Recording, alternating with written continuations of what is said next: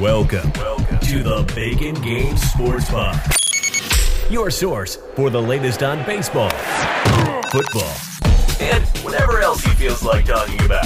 Get ready. Here is your host, Jesse.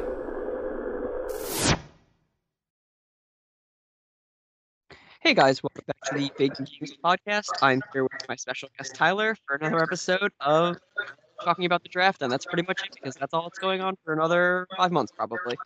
Um, Tyler, why don't you go ahead and introduce yourself? Yeah, thanks, Jesse. Appreciate it. Yeah, uh, my name's Tyler. Um, avid college football and NFL fan. Uh, probably some would say uh, uh borderline uh, insane. Uh, probably a good term to use.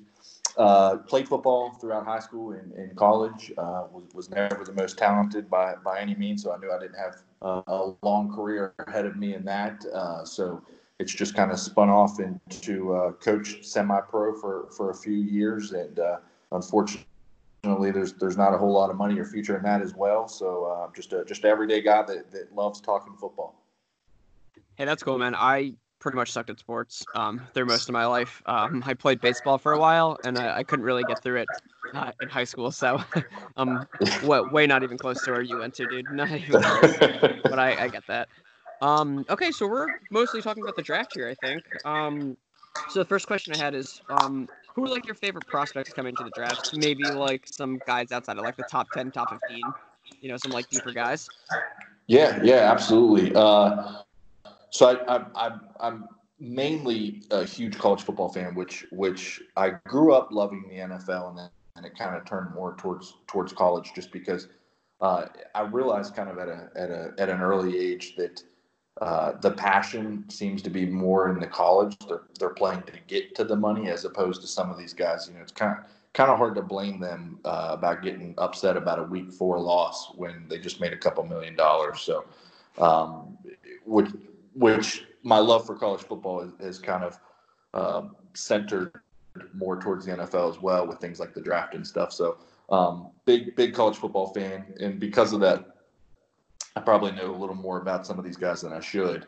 Um, but ju- just off the top of my head, um, you know, there's there's a couple guys under the radar. The Raiders picked up a guy, uh, Amik.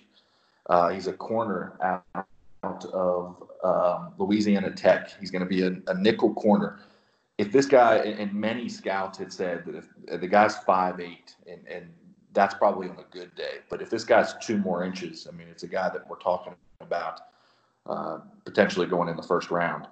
Uh, ball hawk kid, always around the ball. Three year starter, 17 interceptions, uh, six forced fumbles. So that's a guy that just naturally talented about always finding himself in the right places at the right times.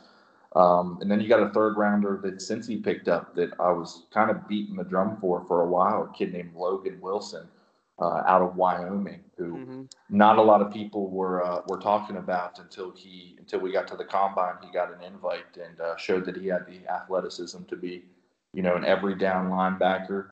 Scored an 80 through Pro Football Focus in 18 and 19 in coverage, and and the, and obviously in the conference they play in, they're they're slinging the pigskin around a little bit. So, um, nothing interior line. You got a guy Cesar Ruiz coming out of Michigan. You know, he's not a guy that's going to jump out on tape like your Mekhi Bectons and your Alex Leatherwoods and and uh, Josh Joneses, but you're not going to watch his film and say, "Man, you know, look at that block. What, what a pancake block." But he's also a guy that you're going to turn the film on and watch five straight games, and, and there's nothing that you can pick apart. And just a real solid foundational kid coming out of Michigan, like like they typically produce in the NFL. Yeah, um, those those two guys are, are great. Um, I had read a little bit about um, who's it? Um, Amik Robinson. Um, yes. I'm like a pretty big PFF um, acolyte, so I, I read most of the stuff they say. Um, and yeah, he had, he had like a really good coverage grade for them, and and I, I liked him decently well um, as a sleeper coming out. Um, yeah, I I didn't get a chance to watch too much film. I watched like probably a game or two on YouTube for him. Um, and he, he seems good enough. I'm I'm happy to have him there. But the guy out of Wyoming, yeah, I was really high on him. On um, the linebacker, right? Wilson. He got, he's at what? Yeah, yeah. Logan Wilson. Or yeah, Yep. he he seems like a really good pick. I, I like that the Bengals did on day two. Um, uh, uh, like a lot. I mean, taking Joe Burrow is like kind of an easy A for me. Um, and then Tee Higgins plus the rest of the linebackers they got. Um, really going to help to transform that defense. I think. Um, which is definitely the, the, the worst part of their game for sure. now that they have Burrow, um, and Tee even. Um, and yeah, Cesar Ruiz, like he can he can play like center, he can play guard, right? He seems like he's all over the place. He's only 20 years old. Uh, he he was one guy I was happy that he went in the first round because he's an obvious first round talent for me, like easy first round talent. Oh yeah, yeah, absolutely. And, Amik Robertson got plays like he's six foot ten, uh, and and that's a guy who PFF big board coming into the draft. They had him at number seventy five ranked out of all prospects, and Oakland picks him up in the fourth round at one thirty nine w- w- without any trading or moving or anything. So again, you know, five eight's going to hurt the guy. You know, he's he's going to place. He's going to be a slot corner in, in certain packages, but you know, for again, all the scouts are banging on the banging on the drum, saying two inches taller, and, and, and this guy's nowhere close to to a to a third, fourth round guy. I mean, really like cornerbacks are so necessary. I'm sorry, third string cornerbacks or even slot cornerbacks, right? They're they're even more necessary in the NFL than than they were at any other time in their history. So I would expect him to get a lot of play, right? I mean, hopefully, right? Yeah, yeah, hundred percent. Is is more as we transition in the NFL, um, you know, and, and start seeing three and four wide receivers, and then you start looking at tight ends, and Gronk kind of paved the way, and then you got your your Zach Ertz's and your Travis Kelce's and your Darren Wallers of the world. Um, you know, it's it's it's we're transitioning much more away from having two solid corners and cover linebackers to you know linebackers are really starting to come off the field. You're starting to see in second downs and and you're you're loading up with with three, four, five corners, you know, safeties that are versatile. You're going to have to bring them up, play in the box, be able to make tackles, and be able to cover. So we're, we're asking these guys to do a lot more than we ever have, but at the same time, it, uh, college is doing a really good job at uh, kind of preparing them. But it's it's definitely interesting for sure. I think you nailed it. Mm-hmm. Do you, do you think we'll see more like four receiver sets in like the future of the NFL? Like I I, know teams are like you know you need to have a, a solid wide receiving uh, core one through three, right? Two outside guys and, and a slot guy, right? But do you think we'll see more of a like four wide receiver sets than like and like a running back or a tight end like as the extra like receiver out there? Do you think we'll see more of that? Yeah, yeah, man, absolutely. That's that's a really great point, Jesse. Yeah, I mean, I, I think you take a look at it's a copycat league. It's been said many, many times, and you take a look at Kansas City and and uh, what they were able to do with with speed. And you and it's kind of funny though. As I'm looking through the draft, you know, the couple days after, I'm noticing that there's one common theme before teams, and it's everybody's trying to get quicker. So everybody's trying to copy Kansas City's way, and and, and as being a fan of a team in the AFC West, you, you look around and you know there you, you got four four guys lining up that, that all run sub four three four four forties playing wide receiver at Kansas City. I mean, it's it's tough. You, you really got to have some guys that are able to cover. And I, I think for sure, Jesse, it's a it's a great question that you ask. I think for sure we'll see um, until the next greatest thing. But but as far as right now of what Kansas City's doing and being a copycat league, I think for sure we'll see more of three or four wide wide receiver sets. Yeah, I think I think that makes sense. I, I don't have any like hard data to go on there, but I, I think it makes sense. See, you said AFC uh, West. Are you like a Broncos fan, Ch- Chiefs fan, a Cow- uh, no, Broncos? I don't know. No, I'm a, I'm a I'm a lifelong Raiders fan, man. It's been Okay, a we rough were couple close. decades. Yeah. Um. Well, that's that's interesting. I I used to own a Raiders shirt, so some people would, would call me Raiders fan. I was like, no, dude, I'm a Jaguars fan. So a little different there. Okay, so you you you felt my pain. It's, it's Oh, I been have. a rough couple of It for you guys been. as well. Yeah. I mean, I think we both have what one playoff berth in the past what ten years probably, right? Yeah, yeah, and unfortunately ours came uh, right right as Derek Carr, you know, breaks Right. his breaks his leg. So uh, Yeah. that that was that was not fun, but uh, I'll take it compared to going four and twelve like it seemed like we used to for every single year. So Yeah, that was that was really shit. Um, he had such an inspired year. Never re- hasn't really got back to that point. I don't think, right, in his career after that injury. no, Feels like he uh, a hundred percent. Yeah, you're you're a hundred percent right, Jesse. And, and it's it's funny being a fan. There were so many things that he did good coming out of Fresno State. Um, You know, he, he wasn't as big as Ben Roethlisberger. He wasn't as quick as some of the guys that we see um, in the NFL playing playing spread and read options. But uh, he had just enough to to get him out of trouble and buy time and, and keep his eyes downfield and make plays um, and, and stand in the pocket and wasn't afraid to to take a shot to, to the chin to, to make a play. And I think what I've seen for sure out of Carr is as he tries to play in Gruden's uh, extremely complicated offense is, is he's he's not hanging in the pocket long, much longer, uh, not not scrambling around, keeping his eyes downfield. You know, he's constantly feeling that internal timer and checking down and and uh, getting the ball out of his hands very quickly. Which, on one hand, we can look on paper and say, man, Carr's Carr's completion percentages went up. You know, Gruden's offense is he starting to get the hang of it? Is he becoming that coach on the field like Gruden wants? But when you really break down the tape and sit and watch, you, you realize that the completion percentage is going up, but the passes completed over 5, 10, and 15 yards are, are, are dwindling very quickly. Mm-hmm. Yeah, that makes sense. Um, I I wanted Derek Carr, especially after that season um, instead of Bortles. That draft, I remember that draft very clearly. It was a Teddy B draft. Oh man.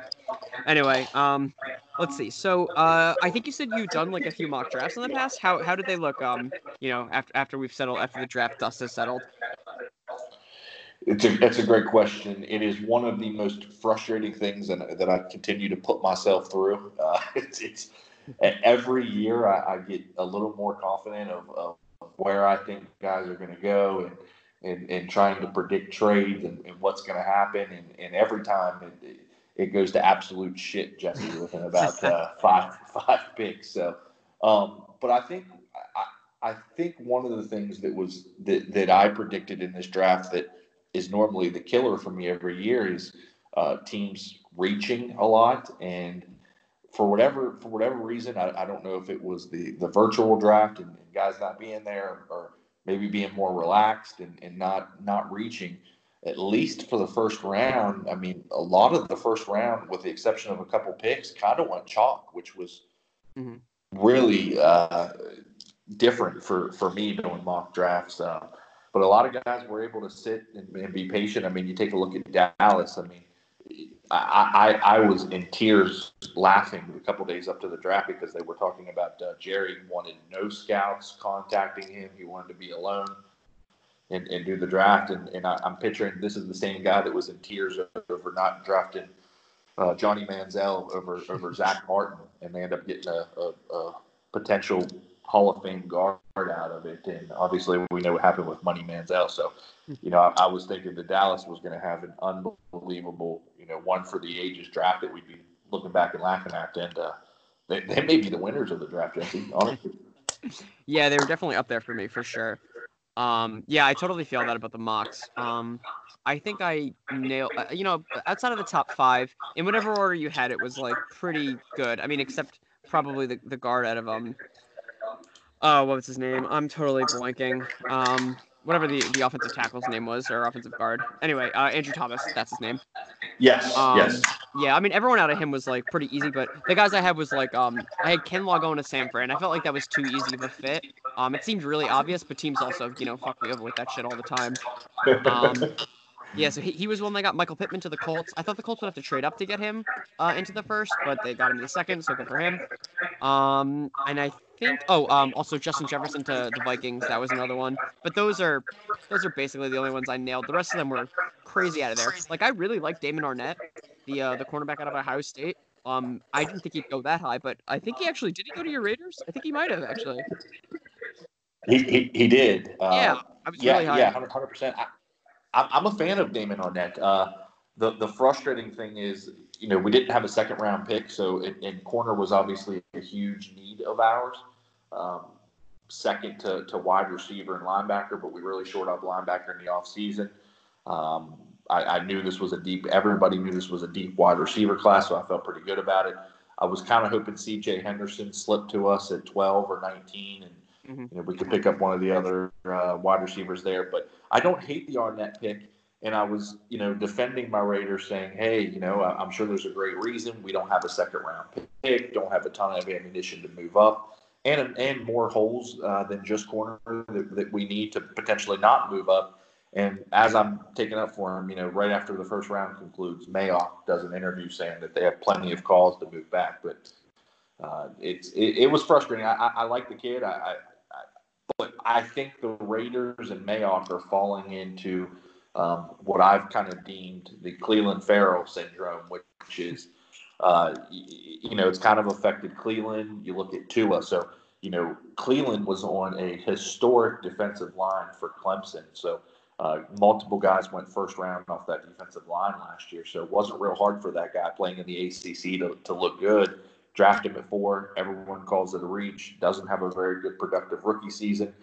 Same knock on Tua. Uh, you know, he's throwing to maybe, the, other than maybe the 2000 Canes, Miami Hurricanes, uh, maybe the best wide receiver room that college football's ever seen. I mean, you got uh, Ruggs and Jeudy, DeVonta Smith, and uh, you know that's the knock on Tua is you know what what quarterback couldn't you know potentially put up those numbers. So um, I think you make a good pick about the R, good point about the Arnette pick. I just would have liked to have seen us potentially trade back um, and and get an early second, pick him up there. But yeah, I totally get that. Absolutely.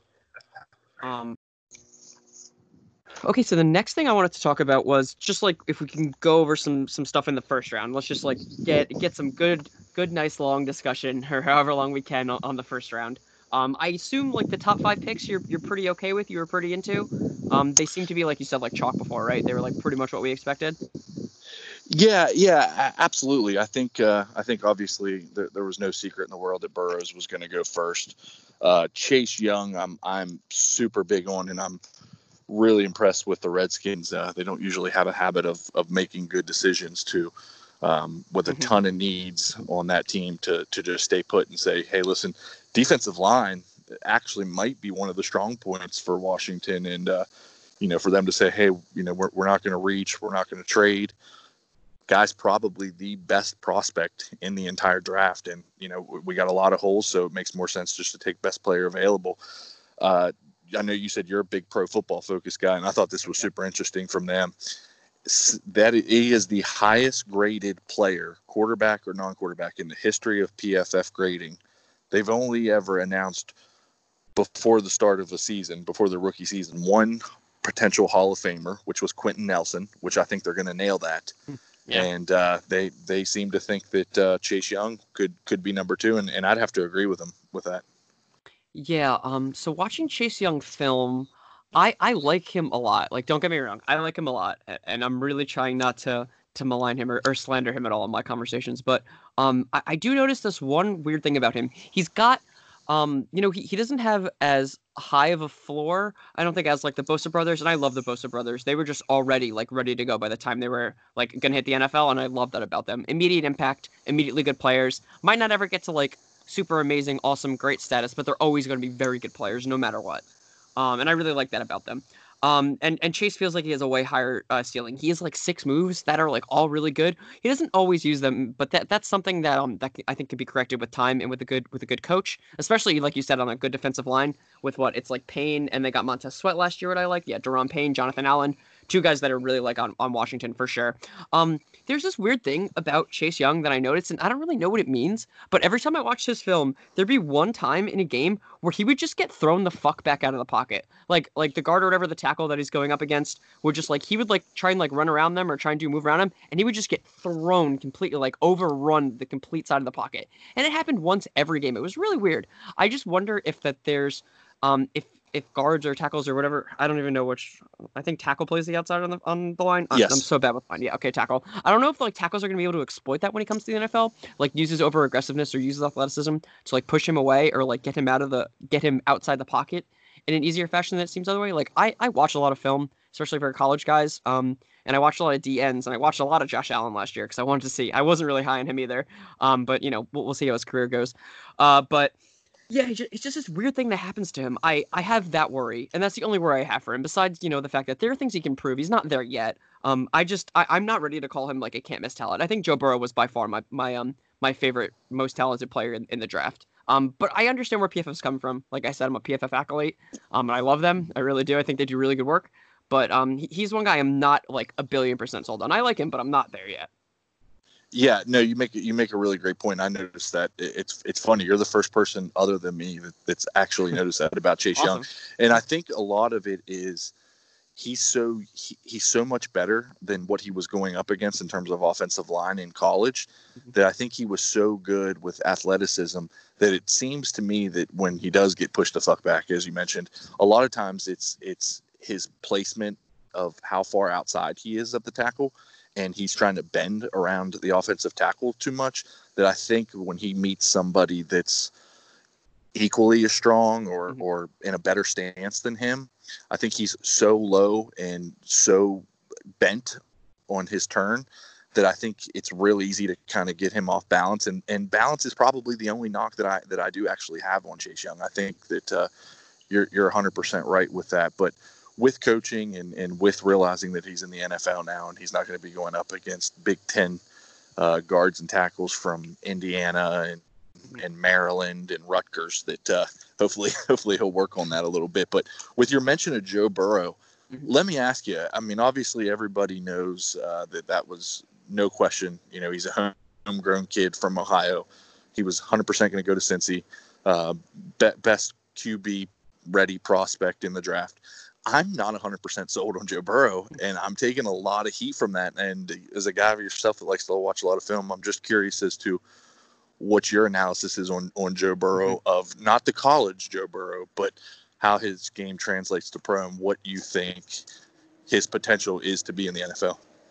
Um, so I've really only been taking like film watching seriously for the past three years, so I, I don't have a lot to go on. But um, he just seems like the best passer I've seen in, in, in my in my life at the college level.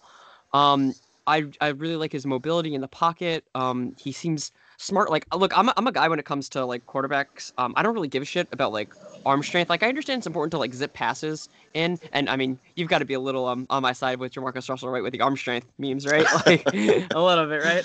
Um, yes, unfortunately. Um, yeah, yeah, that that is really unfortunate. I, I don't want to open up old wounds. I, I get it. Um, it's okay. We try yeah. not to use the J word around me, yeah, but uh, true. I'll, I'll let this one slide. You didn't know.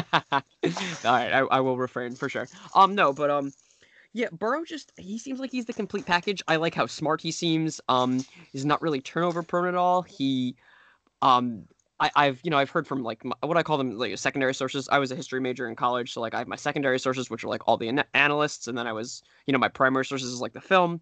Um, so you know, just going by what most people are saying and how I've all seen everything like connect in the same way, I think he's just like one of the best prospects I've seen. I'm curious what what you think is is wrong with him because like I I, I think also quarterbacks are just so hard to judge coming out of college. Like I'm never gonna really like I'm never gonna really like yell at a team or like be mad at a team when they're like reach for a quarterback or they like just go and get the guy they want. Like quarterbacks are so hard to judge. Like if a team is really sold on him, go do it. I'm not gonna judge you. They're so hard to predict. Um, but I, I am curious, like what what are your your strikes against him? Yeah, man, it's it's it's it's tough, and I I will be hundred percent candid in the fact that I will never say that there's a can't miss prospect. Uh, mm-hmm. The only one that I've really, uh, really beat the drum for it, it was Andrew Luck. Um, obviously, that uh, that didn't pan out as much as I, I thought it would be. I but... mean, it, it did. It did though. You know, you can give yourself credit for that. The retirement stuff is is the Colts' fault. You know, not his fault, right? Yeah, yeah, ab- absolutely. Uh, I think he turned the ball over more, but I don't think mm. he had a ton of weapons around mm. him necessarily either, and or a great defense on, on the other side of the ball to help. Mm. I think my, my issue with Joe Burrow is I think he's super smart. Um, I think he's very accurate. Uh, arm strength is is is average to above average. Um, mobility's there. Uh, he he does check the boxes, but um, I think for me, it's just hard to imagine that we're looking at a guy who wasn't able to start over Braxton Miller, JT Barrett, Cardale Jones at Ohio State. I mean, those are not names that you look at and you go, "Wow, yeah, I could 100% see why he wasn't able to start there." And wait, and, and, wait, and listen, sorry, maybe it's you, you mean that you mean that Joe Burrow isn't better than XFL legend Cardale Jones? No, sorry. no, no, no. It's a, that's 100% fair, and I, and I like that. But it's and maybe it's one of those things that we've seen before where change of scenery is is what he needed. Um, I don't think it's a thing where he was just surrounded by so much more talent at, at LSU or that Ohio State played such a different version of ball than than they do at LSU because I think it's very similar. I mean, they both have big offensive lines, great defenses, great running backs. um, good wide receivers. I, I, it's a very similar style of play, and I could be hundred percent wrong. I just am not sure that Joe Burrow is a game changer. He's going to be the Bengals savior. Um, I, I, I, personally uh, think that Justin Herbert actually may have a chance uh, as far as tools. I don't know that he'll win more games uh, or, or, anything like that, but I, am just not sold on on Joe Burrow's being number one QB in a in a, in a franchise saver. Honestly. Mm-hmm. Yeah, um, so I, I understand what you're saying too. I think quarterbacks are really hard to judge. I totally agree with that stuff. Um, if I was the Bengals, even like I would have considered trading out to get Tua, um, and gotten like gotten other draft picks. Like if you were able to get like all three of Miami's like first rounders, and I was the Bengals, I would consider doing that as long as you were able to get Tua. Um, so I'm not like you know, I think quarterback prospects again are really really tough. So like it, it is it is very difficult for me to say with certainty that Joe Burrow is going to be the savior. Like you were saying, I don't like to say can't miss prospects either. I'm not I'm not that kind of person. I'm never going to be hyperbolic enough to do that. I don't think.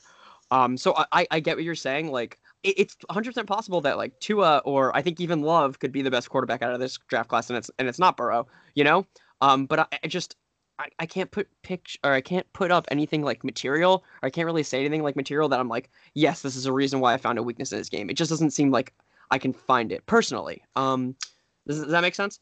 No, no, a hundred percent. I think that's why I take a lot of flack is because usually when I say something like that, I, I, I usually have something to back it up. And I, and I, and for whatever reason, my only knock on Joe Burrow is, is, is a hunch or, or some kind of mm-hmm. intuition. So it, it really isn't probably fair for me to say that because after I just complimented that he checks all the boxes, but I was just curious as another guy that watches film just to see if there was anything that maybe I was missing that jumped off tape to you that said, Hey, yeah, that, you know, there's something that I think that this kid's got that nobody else has. So yeah, I mean it's it's hard to like quantify. I just think he's from from everything I've noticed, he just seems really smart um with the ball, and that's just so important to me. I love cerebral quarterbacks like Tom Brady and and you know guys like that. I, I don't I don't I don't fall in love with like physical attributes as much as I try and figure like fall in love with guys who don't turn the ball over and guys who are able to see open receivers, throw guys open, you, you know stuff like that. I don't really care if you can throw the ball 80 yards. It doesn't doesn't phase me at all, you know. Oh, a hundred percent. I, I will very much agree with you there. I much rather prefer my quarterback to have average to above average qualities as long as the ones that stick out the most are you know ability to pick up a playbook ability to not turn the ball over you know uh, a willingness to, to win to be a leader to be competitive and uh, I, I love the idea of Joe Burrow. It's a great story. I mean, I don't think anybody can look at that and go, man, you know, I, I don't want the guy to succeed and, unless you're potentially an SEC fan of non LSU. But mm-hmm. No, you're, you're, you're probably right, honestly. Okay, cool. Um, so uh, moving on to I guess like another like a uh, first or top of five pick. Do you think Andrew Thomas should have been the first tackle off the board? No, no, I, I, okay. absolutely not. In fact, I had him Ooh. as my, my fifth, uh, fourth, fourth offensive tackle, fourth Ooh, best offensive tackle. Behind who? Uh, I had Mekhi Becton over him. I had Jedrick Wills over him. I had Tristan Wirfs over him. And uh, there's one I'm forgetting. Oh, uh, his counterpart, Isaiah Wilson. I thought mm. Isaiah Wilson was was actually better than him. Okay, cool. Okay, so not okay, gotcha. Was was Wills your top guy or, or Becton or so Becton was kind of my, my number one guy until some of the stuff came out about him before the draft. But I mm. honestly, I really, really liked Tristan Wirfs out of mm. Iowa. Giant kid, performed super well at the combine. Reminds me of a of a Trent Williams esque, where he's super athletic, really light on his feet. He's big. He can definitely play left tackle, but has some athleticism that uh, you know he's he's definitely can hold his own on, on power rushes, but he's not going to get beat, you know, by by guys like Chase Young that are a little more athletic and, and faster than him. Um, so he kind of reminds me a little bit of Trent Williams, and I, I think he's just more complete. Not to say that Becton or, or Wills or or even potentially Thomas can't be better than him at the next level. I just, to me, Tristan Wirfs really stuck out on film. Interesting. Yeah. Um. I, I kind of thought the top um the top three guys being Wills, um Thomas and uh, were, were all very similar, but you know I'm, I'm, I'm willing to be wrong on that. Offensive line is, is tough for me to grade. Um, it's probably the toughest thing. I, I like watching defensive line film and offensive line film, but I am I, I I'm not that good of a scout there. I, I can say that with certainty. So I'm I'm definitely willing to be wrong on that for sure. I think the Giants did a smart job of taking a, a lineman there, although they've invested a lot of draft capital in their line and you know trade capital. I mean Zeitler, you know trading for him and then drafting uh, Hernandez and then also signing um the guy to, from the Patriots. I forget his Nate name. He hasn't Solder. really been good. Yeah, Nate Solder. So they put a lot of a lot of capital in there. So hopefully this is the last piece for them because they've been trying to improve for the past seven uh, like three years and hasn't hasn't exactly panned out yet. So I, I like the idea of it, but the prospect, you know, I think it could have gone either way. Yeah, Um, a- abs- absolutely. Uh, Jeff Okudah at Ohio State. Uh, Mhm. I think that I think that's a great pick after losing Slay. Mhm. Uh, Matt Patricia's a defensive guy. Um, by far and away, to me, the best corner in the draft. I don't know what your take was on it, but uh, I, I like it for Detroit. So I, I like Okudah. Um, I think this was a sneaky deep cornerback class. Like I know people were talking a lot about how like good the wide receivers are and how it like be historically good wide receiver class, but I thought the quarterback class was pretty close to that too. Um, I thought Okudah was the best uh, prospect in the draft, but I didn't think Fulton or CJ Henderson were that far off. Um, I like Fulton. I think as my second guy, and then CJ. Um, I really fell in love with Kristian Fulton. Um, he, I, I think it was the probably the best pick in the draft by value to get him in the second round for the Titans, and I'm really upset he fell to the Titans. But um, yeah, I, I, I definitely feel that way about the corners. I thought Damon Arnette might have been like the third or, four, or probably the fourth or fifth guy. You know, I'm trying to pull up my big board now, but I had a lot of um cornerbacks going like first or second round that were that were really good.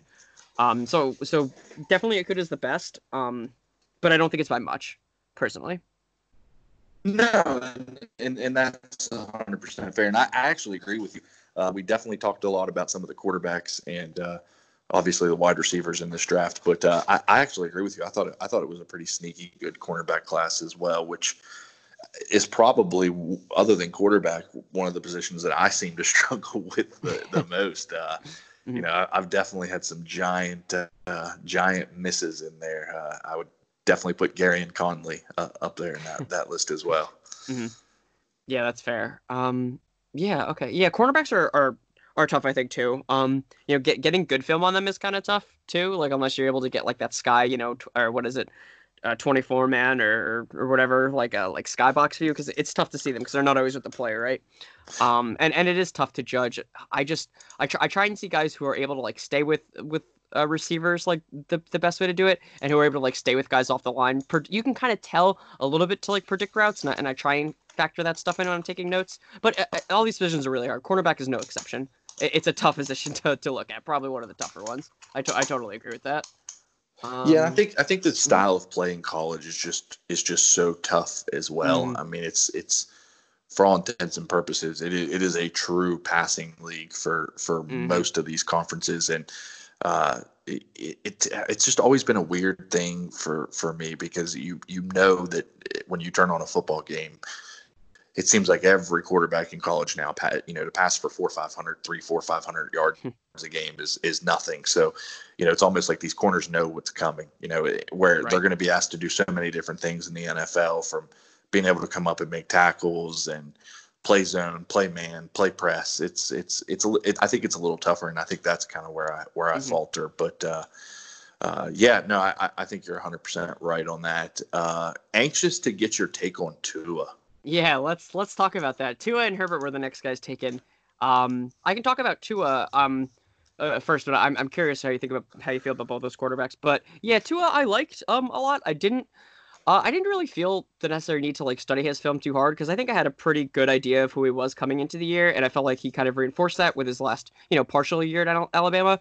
I think he's possible he could be the best quarterback in the draft. Um, he's a guy that um, you know, before the injury, and I don't really give a shit about the injury. You're drafting these guys for the long haul. You're not drafting them for, you know, the season or partial time that they're miss they'll miss coming up. We've come so far with, you know, reconstructive surgeries and just, you know, rehabbing guys in general that like I don't think injuries are, are that big of a concern as much as they used to be. Um, so I was pretty in on Tua. Um, like I said, I think he could be the best quarterback in the draft. Um, I I just thought he was, you know, a wizard Alabama when Alabama wasn't, you know, the best team in the uh the uh, at college football this year, so that's probably kind of a plus. Even though they had a bunch of like NFL ready prospects, they always do. But um, you know, uh, I, I I just liked him enough on that side. How, how do you feel about Tua? I am I'm so torn uh, every day. Uh, honestly, I mean, there's times I throw on the film and I'm like, my gosh. I mean, this guy reminds me of uh, you know being a lefty. Reminds me of kind of Joe Montana. He's always making these amazing plays. I love the story of it. Uh, wanted to transfer when he, when he realized he was going to lose out to Hurts. Parents made him stay. Said you're going to face adversity at some point in your life You got to stay. Comes back. We all know the national championship story. Comes back and wins. So, I, again, it's another storyline that I love and I can get behind. I'm always down for a good storyline. Um, the injuries, I, I, I, tend to agree with you. I mean, these guys are you're, you're, draft you are drafting them ideally to save your franchise, be the face of it, and, and for the long haul. But there's so many times that these teams won't have him potentially even after his first rookie contract picking up his fifth year option uh, you know, the date there's a chance they hit the free agent market or the next best thing comes out. So I'm I'm kind of torn between him. Uh, the lefty part, I will be honest, for some reason does kind of turn me off to him, mm-hmm. uh, uh, just because the NFL, obviously, you know.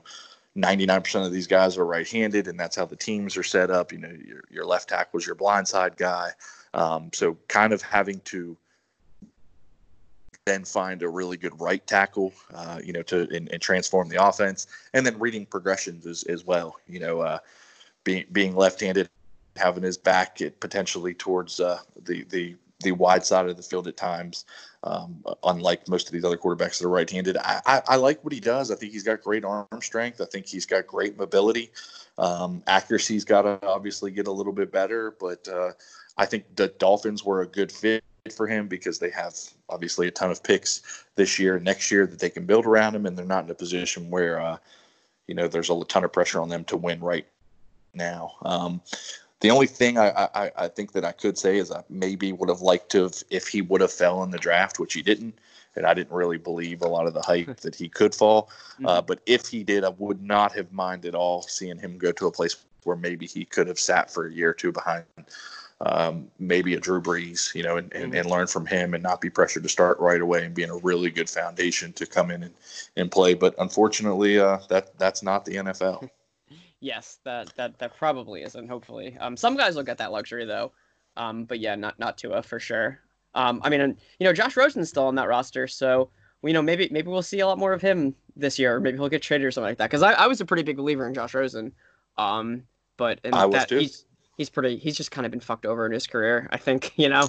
That just kind of seems. Yeah, absolutely, absolutely. Uh, and then I'm also a giant Oregon Ducks fan, so very okay. interested to get your take on get your take on on Herbert because oh, yeah. I've definitely been known to be a homer at times. Okay, so. yeah, I I am not a fan of Herbert. I think he went too high. He was like my fifth best quarterback on the board. I think I'm trying to pull up my big oh, wow. board right now. Fifth? Yeah.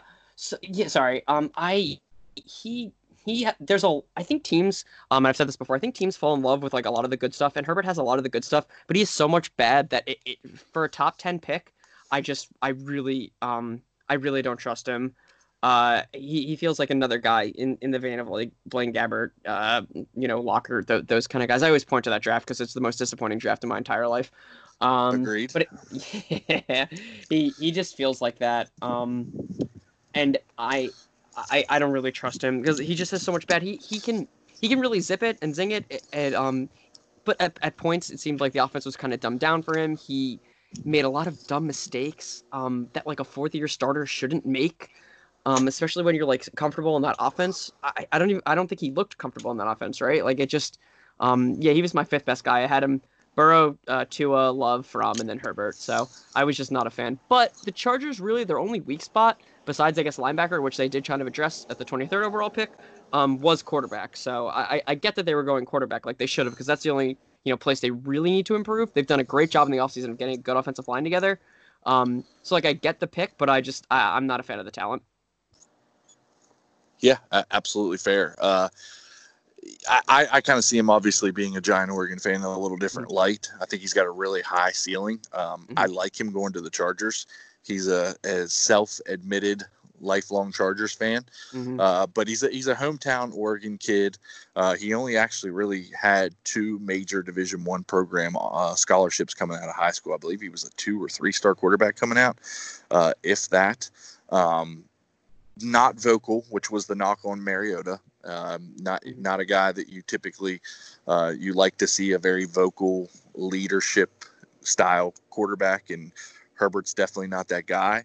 Um, I, I will say in, in his only defense, which I wouldn't expect a lot of people to know this because let's face it, uh, I, am originally from the East Coast uh, in Maryland. Uh, so so I, I, I feel your pain back there in New York, but you don't get a chance to watch a lot of Pac-12 games back there because they're mm-hmm. starting at 8, 9, 10 o'clock at night and, and they're they're on till 11, 12 o'clock at night. So um, you know, it's kind of the Christian McCaffrey syndrome of, of mm-hmm. where people didn't know about him a whole lot at, at Stanford. Um, didn't get to watch a whole lot of his primetime games, and then obviously uh, he he speaks for himself. But I will say the, the thing about Herbert that I don't think a lot of people get to know is uh, our our offensive coordinator Marcus Arroyo at the time. Uh, I, I, could watch a game and tell you how it was going to end based off of where we were at in the game, based off of if we had a lead. Uh, that was our that was our killer. Uh, very relaxed play style calling. Uh, Herbert also had three head coaching changes and three or four offensive coordinator changes. Uh, started with Helfrich. Uh, Helfrich obviously gets fired, uh, becomes the offensive coordinator of the Bears. Uh, then they pick up Willie Taggart. Willie Taggart stays there for a year, at least for Florida State. Then you get Mario Cristobal. So uh, a lot of changes there. I think he did well, but at the same time, he's got everything that you do want in a quarterback other than being vocal, which is really nice, solid six five frame, strong arms, got a cannon for a right arm. Uh, highly, highly intelligent kid. Uh, makes good reads. Um, you know, it, it, was a very simplistic offense, which is again another knock on Mariota that he's not asked to read into his third and fourth progressions. It's usually, hey, this is your first look, this is your second look. If not, dump it off. So, um, uh, but again, I, am a homer, Jesse, so uh, that, that may that may not be fair. But uh, hey, no, no I, I, love the pick. I. I, I love it. Mm-hmm. Yeah, I mean, I, look, I, I welcome dissenting opinions 100%. I, I want to know all I can, so getting the opposite side is, is very useful for me, absolutely. Um, and I didn't know about all the offensive coordinator switches. Um, I, I, I just was, I wasn't parroting opinions I'd heard, but I, I just remember watching the film and then kind of being like, oh, this is odd, um, because the, the offense seemed simplified at times, and then I remember hearing that from from other sources, so I just kind of felt like that was the the thing there. But but that's good to know that he he, he switched a bunch because I know he, he was a four year starter, right, or a three year starter. He was a senior when he starter. left, right? Yeah, yeah, but he was a senior when he left, right? Oh, 100 percent. Yeah, yeah. Okay, I'm sure. sure. Yeah, yeah. Um, okay. Yeah, look, yeah, like I, I like I said, um, in the beginning about quarterbacks. It's super hard to judge them. I just think he has a lot of downsides. Um, he does have a cannon for an arm. Those like out routes that he's able to throw are, are insane. He does that a lot. He does that really well. Um, but I think he makes a lot of mistakes that I'm not comfortable with taking a top ten pick for him. So that yeah, that's where I'm going to land. Yeah, uh, that that's absolutely fair. Uh, Derrick Brown at, mm-hmm. at, Panthers, I thought that was a reach. I had him as Ooh. outside my top twenty best overall prospects. Really? Uh, yeah, yeah. I, I just don't I don't I don't love the pick there. I think mm-hmm. that uh, uh, with Matt Rhule coming in and, and doing such a good job at, at Temple and then going to the, the, kiss of death Baylor at the time after the Art mm-hmm. Briles situation, mm-hmm. I just expected uh, you know a guy that's super familiar with a lot of these guys in college. I I, I it, it, that was super chalk. I don't think I, I, saw many mock drafts that didn't have Derrick Brown going there, but I just felt like there were so many more needs, especially secondary for the Panthers. And um, it, listen, we, we can talk all day about the Aaron Donalds and the Ndamukong Suhs of the world and the Brockers, but I, I just to, to me, you got a first round pick, a, a top ten pick, spending it on a, on a defensive tackle that. Uh, is not going to single-handedly win you games is is just not a great pick in, in my opinion when you when you just lose Cam Newton or give up on him, bring in a new head coach, bring in Teddy Bridgewater, trying to build for the future. Just didn't seem like the, the best use of a, of a of a top ten pick in my opinion. Um, I, I totally get where you're coming from. Um, especially with regards to like, yeah, you know, Aaron Aaron Donald is great. He's a force. He's he's the best, you know, D tackle whatever in the league. But that doesn't necessarily translate into wins. Totally understand that. Absolutely. I just think Derrick Brown is one of the, the like, uh, the high, the lowest, highest, highest floor. One of the highest floor defensive prospects we've seen. Um, you know, at, at defensive in, interior defensive tackle, he was being double teamed. I think every play I saw him in, in, college, and he was handling double teams really well. I mean, half the time, I, I mean, I think I saw him on triple teams. Like the guy eats up the middle, so so your linebackers have the ability to you know make moves and and play good defense. So I, I really like Derrick Brown as a prospect. He's one of the few guys I actually gave an A to. I just think he he occupies and does a lot of what a defensive interior defensive tackle guy should do. But I totally understand where you're coming from from the Panthers, like a drafting uh, strategy. You know, they lost Kuechly, they lost Bradberry. You know, they don't have a very strong uh, secondary. And secondary, I think, is you know, cornerbacks are probably the third or second most important position on uh, on an NFL franchise. I think. Um, 100%. so I totally, yeah, I totally get where you're coming from on that. I just, I just like Derrick Brown a lot as a prospect personally. Yeah, yeah, that, that that's absolutely fair. And again, like you kind of mentioned earlier, I'm the same way. I love to get a second opinion on it. Mm-hmm. Um, Isaiah Simmons, I, I love the pick. Uh-huh. Uh, I really wanted the Raiders to trade up and get this guy. I uh-huh. I mean, the, the, guy classifies himself as is when they. I don't know if you've heard the quote, but I love it. I mean, they ask him because he spent so much time at corner, mm-hmm. outside mm-hmm. corner, inside corner, linebacker, safety. Uh, special teams, and they, they said Isaiah, what you know, what what position do you play? And the guy mm-hmm. replies, I play defense. Yeah. Uh, lo- love the kid. Uh, uh I, they had a scout on uh, PFF the other day that uh, had interviewed Isaiah Simmons and uh, watching film and after interviewing interviewing him, uh, they uh, they they classified him as a guy that would stick his maybe one of my favorite quotes of all time when analyzing a prospect. They said, "quote that uh, Isaiah Simmons is the kind of guy that could stick his face in a fan and love it," and uh, that I was sold from from that point right there. Okay. Um, yeah, so I do not like Isaiah Simmons. If that surprises you, oh, um, oh boy, that's fine. That's yeah, I know. Take. That's a hot uh, it, it, it is. Um, and I think you said I'm I'm trying to get on my PFF account so I can look up like the snap counts or whatever on his uh on his thing. Oh, it's but, insane. Yeah. So um, I I worry that Simmons is a jack of all trades, master of none. Watching his film, I think he best, um, you know, slides into a three-four blitzing linebacker who can also cover, which is a rare talent. I think he, he was good in the slot. I liked him. I liked him a lot more in the slot than I did as a safety. Um, I know he compares favorably to Derwin James. I know PFF really likes him. I remember that. But I remember reading his draft profile on PFF and seeing that he played like, you know, close to 200 snaps at like a bunch of positions. I just worry that he he might not be that good at any one position and that's going to hurt him because he, he can't you know he might be able to move all over the field but like i don't know if he's going to be good anywhere over the field. That that that worries me a lot um especially for a top 10 pick. I so the exact opposite of your boy that you guys took last year in jacksonville yeah. I'm sorry. Um, I'm sorry. That's payback for the Jamarcus comment. No, no, it's fine. It's dude, it's fine. It's okay. I look. We know that we can take heat because we're both on. We both root for franchises who have sucked recently. Oh, yeah. Like we're, we're there, um, the whole time. No, but uh, so I I'm worried about Isaiah Simmons, and I've said this a billion times on the podcast, and, and, and I'll keep repeating. He, he he just feels like a jack of all trades, master of none, and I'm not a huge fan of of of the prospect. Um you know, if, teams find a way to use him, and I knew teams would fall in love with him, I thought he might go at number three to Detroit. I thought Matt Patricia should be like, I'm defensive genius. I know what I'm doing. I'm going to take him and I'm going to turn him into the best player ever, um, which probably would have been bad for him. right? Yeah. Um, but yeah, that I just I, I don't feel like he really slots into a, a position correct. But I, have been wrong before about guys like this. If he is Derwin James, then he's going to be amazing. So because I love Derwin James, but oh yeah, yeah, ha- yeah. have to. Um, yeah, so um, I don't know. Yeah, just just looking at the draft here, uh, you got C.J. Henderson to your Jags, mm-hmm. uh, Jedrick Wills to the Browns, Mekhi Becton to the Jets. Mm-hmm. Interested to get your take on Henderson to the Jaguars yeah. and your opinion of Henry Ruggs the third. yeah, let, us let, go into that. I think we talked a little bit about the offensive tackles, so we don't need to go too deep into them. The Browns really need an offensive tackle, though. I think so. Getting, uh, I oh, mean, great pick. Great yeah, it, it was a really good pick. Glad he fell to them. And the Jets also, it was a good pick. I think they should have gone wide receiver there, but they did get Mims later on, and, and he was, I think, a first round p- uh, prospect oh, too. So love yeah. Mims. Yeah, love Mims. Absolutely same. I, I 100% agree. He was, I really thought he would go at the end of the first, and I thought that might have been like a, a steal back there. So. Yeah, I, I, had him. I, I, had him in my mock in, in my mock to uh, actually Philly trading up at the end of the first and, and picking him. So uh, taking uh, Jalen Reed really surprised me, which he's a good wide mm-hmm. receiver, but uh, mm-hmm. I just kind of had uh, I, had Philly taking him. Uh, I think he would have meshed well with uh, Alshon Jeffery, Alshon Jeffery, and what they're mm-hmm. what they're doing there. But uh, yeah, I, I agree. Love Mims. Yeah, yeah. Okay, so C.J. Henderson was let me see if I have, I think he was my second or third guy. He, he, was definitely my second or third guy. I'm I'm not sure which one. Let me look it up. He was my oh I'm sorry. He was my fourth. I actually had Arnette in front of in front of C. Henderson. You know, with all these prospects, I need to refer to my list so I don't you know get them confused. Sure. Um. Yeah. So uh, I thought he was a fine pick. Um. He plays really good in coverage. Um.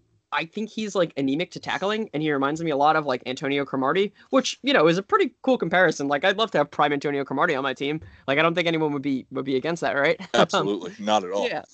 Yeah, so uh, I like him. Um, like I said, this is a pretty deep quarterback class, and he's my top four. I, I, I liked him a lot. Um, I would have rather had Fulton there, and I mean, if I if I mean the Jaguars had opportunity to get both Fulton and Henderson, and they need two outside cornerbacks, so that would have been the dream scenario for me, um, personally.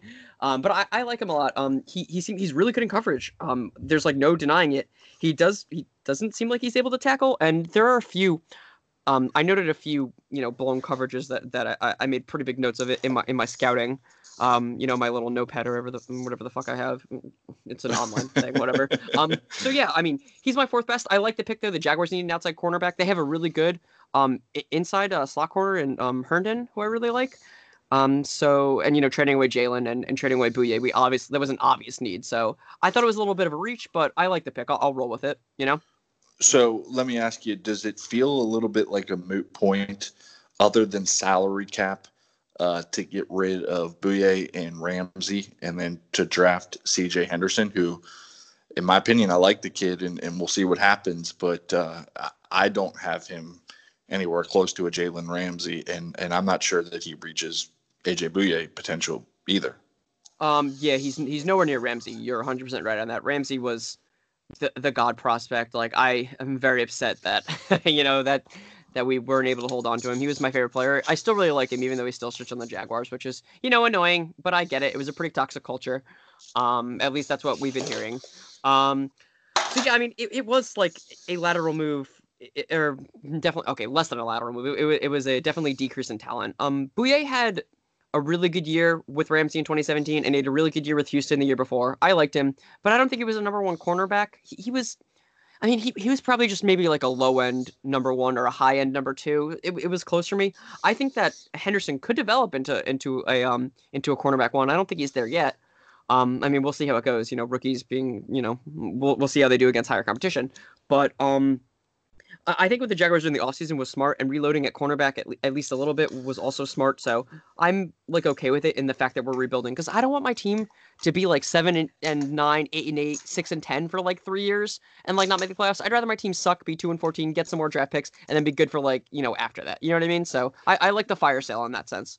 Yeah, a- absolutely. I think uh, I think that the the big knock for me on on Henderson, and and don't get me wrong, I would have been uh, ecstatic for the Raiders uh, to, to to take him. Um, you know, just in regards to uh, where where the draft kind of fell. But I am really learning to not trust Florida DBs. Um, it started with Janoris Jenkins. You know, I, I, thought he was he was an absolute beast, and and he's had an okay career, but um, you know, definitely not what I thought he would pan out to be.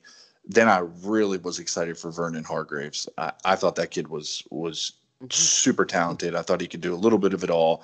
And for some reason, CJ Henderson is to me reminds me exactly of Vernon Hargreaves out of Florida. Um, mm-hmm. And not just because of the same school. I mean, same frame, same kind of everything. And I really thought that uh, Janoris Jenkins was less afraid to tackle.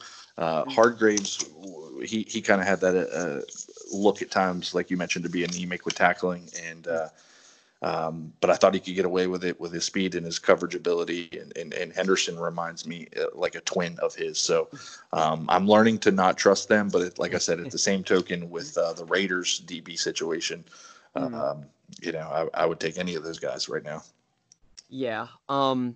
So I guess talking about Henry Ruggs, if you want to talk about that. Um. Look, I, I know the guy isn't like a straight speedster like a Darrius Heyward-Bey or something like that. He he's definitely more. You, you keep that. you keep doing this to me, man. I'm sorry, man. I have to. I have to. Man. Okay. All right. I'm so sorry. It's fair. It's fair. It's fair. but look, but look, I mean, um, Henry Ruggs is more than than Heyward-Bey. He he is. He's not just a straight speedster. You know, the ghost of Al Davis might have had some influence. He might have done some like force magic on on his son or whatever. Um, but uh, you know, I didn't think this was a horrible pick. I just don't think Ruggs is the best wide receiver on on his team, let alone in the draft. So um, feels feels like a reach for sure. Yeah, I, am at the same point. Um, you know, earlier uh, before draft season, uh, when they were mocking Ruggs to us, you know, I, I, was I was really hoping that we would be able to land Jeudy or Lamb. Mm-hmm. Um, but then when those videos started to come out of him in high school of like ferociously dunking, I don't know if you've seen those from like the foul line. No. yeah. Um, and then when I really threw on the tape and watched that he's not just a Heyward-Bey, if you will, or a uh, DK Metcalf that he can just run really fast in one direction, which is we, straight. we don't tolerate DK slander on this podcast. No, just kidding. I do no, really no, no, like no. DK, I, I'm a fan. I'm, yeah. a, I'm a fan Yeah. of DK. Uh, Okay. Yeah. Not a fan of DK when he's asked to run around cones. And Yeah, performs worse than cone- linemen. But infamous cone drill. Oh, uh, yeah, but but but uh, I, no, I, I like DCAP. I think he's actually going to be Hmm. a, a, solid player uh, in, in Seattle. But uh, the more I watched Ruggs, the more I saw, and I think it made sense for us to take him. Now, if anybody else is at 12 and takes Ruggs, and I, I swear I, I have a point to this, I'm not just trying to applaud what the Raiders do, because uh, if you knew me, you would know that I, I am not afraid to bash them at all. But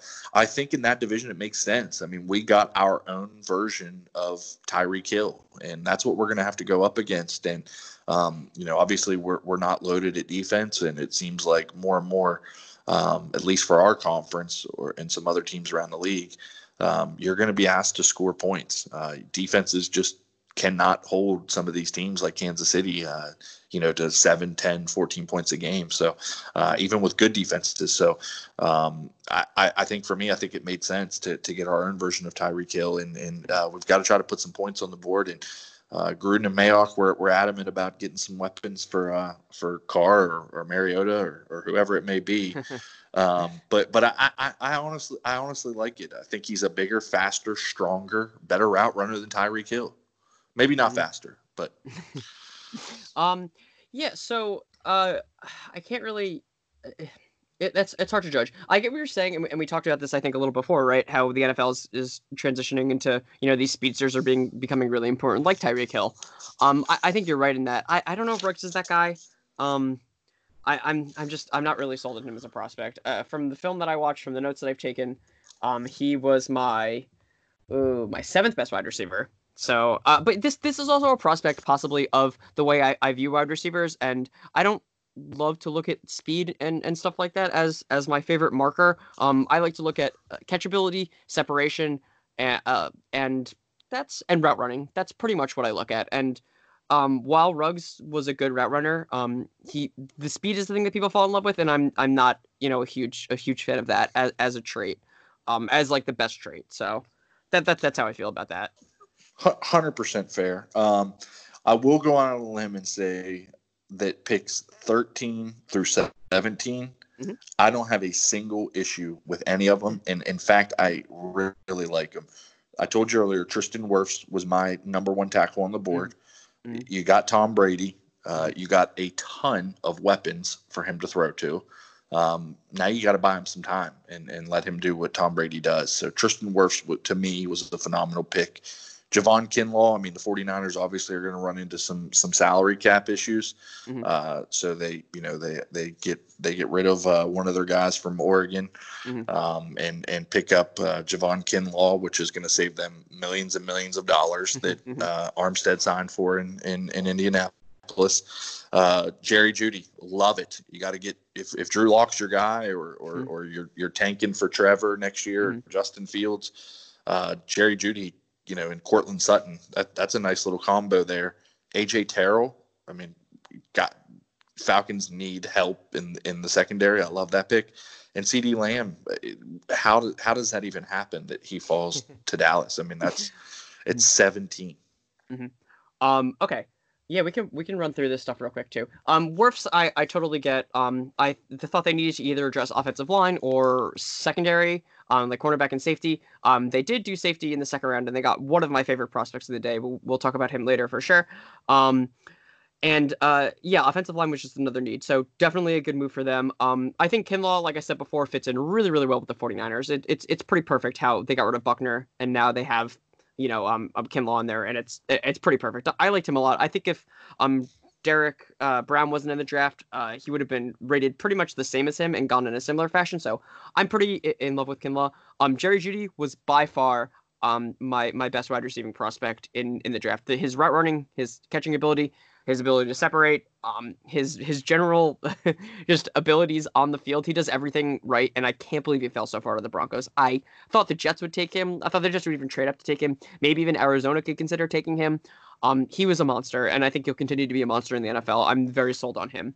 Do you um, have him more as a Julio or Amari? Just out of curiosity, because I have him. I have him closer to Amari than I do Julio. Um, I hope he doesn't. And I've taken drop... some flack for that. Yeah, I hope he doesn't drop the ball as much as as much as Amari does. I don't think he will. Um, hopefully not. Um, but I mean, I'm I'm not ready to call any prospect what Julio is because Julio's like a Hall of Famer. So I, I I probably lean closer to Amari then, in, in that if that makes sense. Yeah, oh, 100%. Yeah. Yeah. That that was my same thought process. Mm-hmm. Yeah, I'm not, I'm not ready to call those guys. Um, AJ Terrell, a fine pick. Um, the Falcons lost Dunta Robinson. Um, and you know their defense hasn't been good. Their offense has been pretty good for the past like three years, but their defense has been so bad. So needing to adjust defense makes a lot of sense. I thought this was a fine pick. I didn't, I don't really know what's like wrong with Terrell. Like I'm surprised more people didn't have him mocked in the first round. Like there isn't a lot I can really nitpick in him. Like he seems like he has a really good game. He seems fine. There's just not. I, I don't think there's a lot to be really excited about. But he does pretty much what you need to do for a cornerback. So I'd be happy to have him for sure. Yeah, um, he does really well in man. He seems to get lost in zone sometimes, and he mm. definitely mm has has gotten beat. But I uh, mm I am hundred percent with you on that. I I could not believe that uh, every mock draft from the so-called experts that I was looking at had mm him either day two or or, or very barely in in uh, round one and.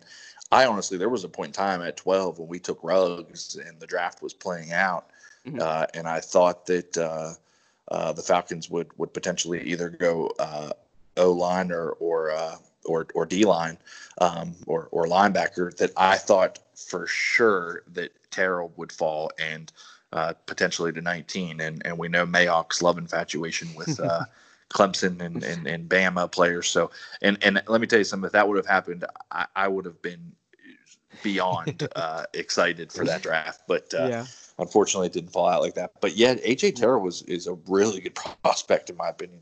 Mm-hmm. I'm with you. Oh yeah. Yeah. Um. So CeeDee Lamb, I probably have a pretty controversial opinion on. I, I wasn't a huge fan of him. He was. You're my... full of these. I know. I mean, he got to be a little con- contrary, right? He was. Yeah, my, uh, I love it. Yeah, he was my fifth best wide receiver on the board. What? Yeah, my fifth best. Yep.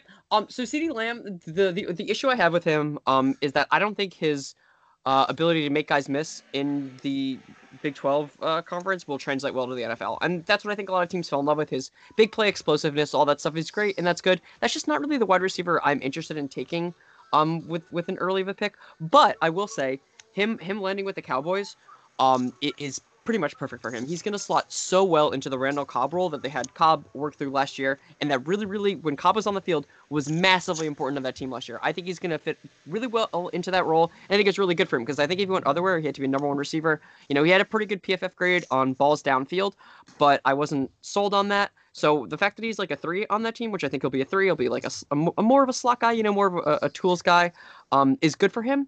But um, I'm just not really sold on the prospect. I, I think it's a perfect landing spot for him, but again, his his ability, is what he does in the game in uh, in college, I don't think will translate that well to the NFL. And I'm willing to be wrong on that, like I am for most things. But this is such a good wide receiving class and has a lot of guys like Pittman, Mims, and uh, Jefferson that I liked a lot more. I, I thought they were just better receivers. That's fair, and I think uh, I think you actually nailed that. I think I read today that CeeDee Lamb uh, they've already announced that he will play inside of uh, where they got Cooper and uh, what's the other Gallup. kid's name? Yeah, Gallup. Gallup. Yeah, yeah, yeah, that's right. Uh, yeah, I think they announced that, and he wanted to wear number ten, and yeah. I think Jerry is forcing him to wear 88. Like, that's is, so uh, weird. so Isn't that weird? Yeah, so Jerry Jones. Yeah. like I love Dez and I love yeah. Michael Irvin and I love you and you will yep. wear number 88. That's so weird. But I think that must be the first time I've ever heard an owner tell a player what number to wear. Like that's crazy. Yeah, what, do you do if you're CeeDee Lamb? I mean, okay. I mean, I, I guess I'll wear 88. I mean, I guess. How, right? how do you tell Jerry no? I'm not going to wear it. And apparently Jerry hit him with the uh, one of my you know favorite people that I played football with in college at Arkansas died in uh, you know this year in war number 88 at Arkansas back in God knows when. I mean, if you're CeeDee Lamb and you get told that, you know, I'd like you to wear 88 to honor my friend that died. I mean, how, what do you say to that? Yeah. No. Yeah. No, thank yeah. you. Yes, I mean, that that's a, such a such a bad spot. I mean, that's Mm. rough. Yeah, absolutely. Um, so I, I assume you had like a pretty high grade on CeeDee. Yeah, I, I did. Um, I, I, I really liked him. In fact, uh, uh, gosh, I'm drawing a blank right now. Uh, this, this is I hate when I do this, but the kid that went to Baltimore last year, Marquise Brown. Yeah, Hollywood Brown. Yep, yep. Yeah. Okay. Uh, Marquise Brown uh, was obviously rated really high, and I think CeeDee Lamb is head and shoulders above uh, above Hollywood Brown. I, I just think that he has such better field vision. I think he's got uh, the ability to really, uh, if he gets the ball in space, uh, to be extremely dangerous. I Mhm. think he's tougher. Um, I think he has a better frame, and uh, I, I, I, all over as a prospect, I don't think there's anything really that I liked better from Hollywood Brown than I do CeeDee Lamb. Yeah, that, that's interesting that you bring him up as, as like a comp because I I liked Hollywood Brown, um, but only because he was in um that offense that he was in because the Baltimore offense was built expertly around um uh, Lamar Jackson. It, they drafted all the all the tight ends they needed so they could run the ball and have good receiving options. They drafted Hollywood Brown, who was a great deep threat, and they needed to, to um to stretch the ball or stretch the field because you know when Lamar is running and doing the RPOs, if, if you leave a guy like Hollywood Brown, like you saw in Week One against Miami, um, you know, he, he could kill you on that. And I thought he was a perfect fit for Baltimore. Him and Boykin. Boykin was a great um a great possession receiver and a really good blocker, so he's perfect for that offense. Um, I just thought he fit in so well with, with that um with that group, and, and he did last year, obviously. That I thought it was really good pick, mostly because of that. And I feel the same way about CeeDee. Um, they're they're in really good uh, systems for them. Um, so I, I like that comparison. I'm gonna I'm gonna steal that. I'm gonna use that from from now on. So so thanks so much, man. Well, I will have my attorneys contact you at your office then. Uh, True. True. uh, Um, uh, yeah. no, no, I think that's fair. Uh, hated the Austin Jackson pick. Um, Okay. Just, I, I, I didn't have that guy. I, I'll be completely honest with you, Mhm. and, and, and I could be way wrong on this. Mhm. I had him middle day two, So and he the- goes the- 18 overall. Yeah. So it's like third round or like like middle of the second round or like Uh, middle second round. okay. Yeah, that, that's about where I think end. people had him. hmm Yeah. Um. So I would call it a reach there too. I think it was smart of Miami to take a take an offensive tackle there, but I, I agree he's he's definitely not the same talent as you know even a Josh Jones who went uh, in the third round. Yeah, I would have. Yeah, I, I would have loved that pick so much more. Mhm. Um, or you get Isaiah Wilson that that goes what? Did he go 28th, Y- 20, Yeah. 28th, Uh, 29th to uh, Ten- Tennessee? I want to say. 29th. Yep. So Tennessee. Okay.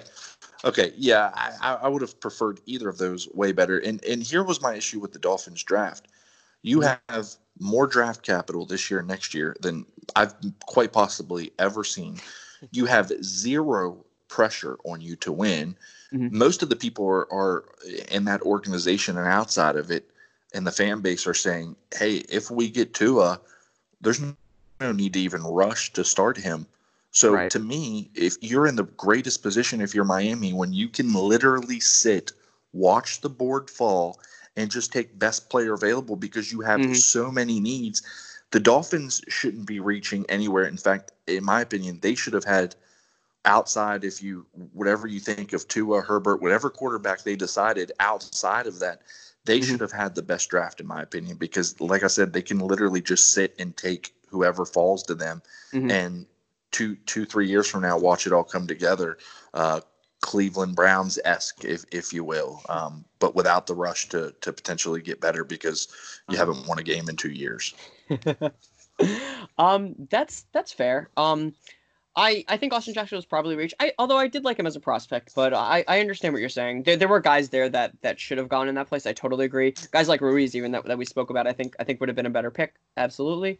Um, but I, I get predicting to it is like the big issue. I think they have some some good receivers. Um, they have a, a remodeled defense that could actually surprise a lot of people this year, especially because they have two of I mean the the quarterback duo of um uh I'm sorry Byron Jones who was my best non-quarterback free agent and um the Xavier Howard or whatever uh, that's that's a really good cornerback core and um you know they drafted I- Ibn at 30 which I didn't really like but um Oh, having I those hated guys it. there yeah yeah not a huge fan of that um but having those guys there they could have a surprisingly good defense they put a lot of money into it we'll see how it goes next year but um yeah I mean I thought just imagine was- if they still had Minkah with that. Yes. Well, unfortunately, they weren't playing Minkah in, in the correct fashion. Um, but Minkah Not was at like, all. yeah, Minkah was like, I made a bet with my buddy that Minkah would have a better career than I forget who the other defensive player was taken in his in his area. But I, I loved Minkah from the from the pick he was drafted two years ago. He's been, I was so sad when when he um wasn't performing in Miami because I knew he was good. Like it was undoubted, uh, um, undoubting to me how how much talent he has. I think I used the wrong word there, not a real word there, but yeah. uh, uh, he, yeah, I think he proved that very quickly in Pittsburgh. Mhm. My gosh, uh, yeah, I, I love Minkah. I love Derwin James. Mhm. Um, I was really hoping the Raiders would have got either of them. Oh, uh, shit. really It was hated to Derwin see James. Derwin. That was the guy. That was the guy. That was a bet between. We'll see how that goes. Oh, uh, Yeah. yeah. you might, you might, you might lose that one. But Yeah. you, you, who, who knows? I mean, we Yeah. obviously we never know how that falls. But uh, yeah, no, I, I, I think that's hundred percent fair. Uh, we talked about Damon Arnette. Uh, that's a that's a that's a toss up. Uh, Then we're back to your Jags at twenty with Mm-hmm. Yeah. uh, K'Lavon Chaisson. What, What's your what's your thoughts on that? um, I uh, This guy so played like running back originally at uh, LSU, didn't he? Was that was he Uh, recruited as? I'm pretty I- sure that's him. I think that's correct. Um, it's funny too. Miles, Myles Jack also played running back in college too, and he's he's He a did. linebacker. So he yeah, did at that was- UCLA in the Pac-12. Yeah. I remember watching. Yeah. hmm Um, so that's interesting. Um, the the, the Chaisson pick makes makes it pretty clear now that the Jaguars, and you know, with their day two pick, um, the defensive tackle out of uh, uh, Ohio State, makes it pretty clear the Jaguars are going to transition to a three four because they have Josh Allen and and Chaisson Chase on or whatever. So it, it made sense in that way. I guess looking back on the draft as a whole at the time, and and I still think even now there were better players on the board for them to take. Um, I had guys like Justin Jefferson, Kenneth Murray, Cesar Ruiz, um, Patrick Queen uh, you know, guys like that, um, who who I thought might have been, or who are better players, I think, or better prospects, at, and at places where you know the Jaguars have a lot of needs. So, um, I, I didn't, wasn't really in love with the pick. I'm fine with it. Um, I think they need edge rushers for sure. I mean, Yan's probably on his way out for sure. I don't think they'll get a long term deal done, even though they weren't able to trade him. So it, it made sense to take an edge rusher. And you know, most teams are pretty like like a pretty they go aggressively after defensive end players and, and edge players. So I was surprised that you know a lot of those guys that I had as second round picks or first round picks didn't end up going there. Went a lot later. I think there's some really good players that went late, and we could talk about that a little later. So Chaisson being the second edge guy off the board feels pretty good for the Jaguars if he's the second best guy in the in the class, right? So I, I'm okay with it in, in that sense. Yeah, no, no, no, a- a hundred percent. I actually like the pick to, to you guys personally. Uh, Mhm. I think that uh, obviously, uh, it- and I'm 99 percent sure. I could be wrong, but I'm pretty sure he was recruited to LSU originally as a running back. So um, if you get a guy that's pretty that's pretty productive and pretty new to the position, um, Mhm. I, I I would call that a win. Um, I, I think he can transition pretty pretty well to the NFL. Um, Jalen Reagor at Mm. 21 to the Eagles. Uh, like him, not there. Uh, not to the not to Philly. I don't think he matches what they do. Uh-huh. Um, but uh, w- I don't know what what's your take on on Jalen Reagor. Um, yeah, I thought there were a lot better wide receivers on the board. I want to say he was like my eighth best receiver. I think. Um, ooh, he was my eleventh best receiver actually. yeah, I, I was gonna say that like that might be fair because I thought I had him somewhere between nine, eight to Mhm. ten. I want to say. Yeah. It, it- it's it's again it's a deep wide receiving class, so like not a huge dig on him. He was probably a second round talent in my opinion. But um for the Eagles, uh you know they drafted um Arcega Whites- Whiteside and he's supposed to be like the big body guy, like the Alshon replacement. It seems like Reagor's going to be the DeSean Jackson replacement. So I understand kind of what they're doing, and they obviously need to take wide receiver. You know after trading for Slay, um it made sense that they would go uh you know wide receiver here instead of cornerback. So it made sense to me. Um, I just don't really like the prospect, so I didn't really like the pick. No, no, no. I 100 percent agree with you. But maybe Tua will like throwing to him here in a couple of years. Zing. Zing. Got him. Uh, love Justin Jefferson to the Vikings. I Oh, yeah. love that. Oh yeah, easy love, absolutely. hmm I, I was so high on Justin Jefferson. Like Same. coming into this draft, uh, at the begin. Well, let me let me preface that. Not coming into the draft, beginning of college football season. I I originally had him ranked Jeudy, Lamb, Tee Higgins was my third best wide receiver, and Yeah. uh, Jeffer- Justin Jefferson was probably honestly eight to ten uh, Mm. uh, for me, uh, but quickly, quickly rose up. Uh, I had him barely outside the the top three of of Ruggs, Jeudy, and Lamb. I mean, if if not any one of those guys could have uh, been potentially interchangeable, and I would have been okay with Justin Jefferson, especially after his combine performance. Mm-hmm. I mean, that solidified him. That may have been the most important 40 yard dash uh, at at the uh, at the uh-huh. combine there for Justin Jefferson. Yeah, um, that's fair. I, I also think that Minnesota, like, they had a lot of draft picks. I didn't love all of their picks, um, but getting a guy like Jefferson and not paying Diggs seems seems like a win too. Just just on the thing. I also think they really like Olabisi Johnson, who who I think had a solid rookie year. Um, I think they still have a really good wide receiving cl- uh, core in, in, Minnesota, and this just makes it even better. So I'm I'm happy for them in that. Yeah, hundred percent. I didn't think it made a lot of sense to have two similar guys uh, mm-hmm. in Diggs and Thielen. Yep. Um, I think you needed a big body guy who could stretch the field at the same time, uh, mm-hmm. uh, but you know, kind of box out and, and and pick up a big play on on, on third and middle or third and short or third and long, mm-hmm. whatever the case may be. So, uh, yeah, I, I, I love that pick. Mm-hmm. Kenneth Same. Murray, the Chargers trade up at 23. Listen, I like Kenneth Murray. Mm-hmm. I don't know that I like San Diego trading up to get a middle linebacker. Okay. Uh, just because you don't think that's a position of like importance, or like what? What? Why? Uh, I think it is, I, especially a coverage linebacker. Mm-hmm. Um, but again, I think Patrick Queen is a better coverage linebacker okay. Than, okay. than Kenneth Murray. But I just mm-hmm. think if you're San Diego, I think they have a good.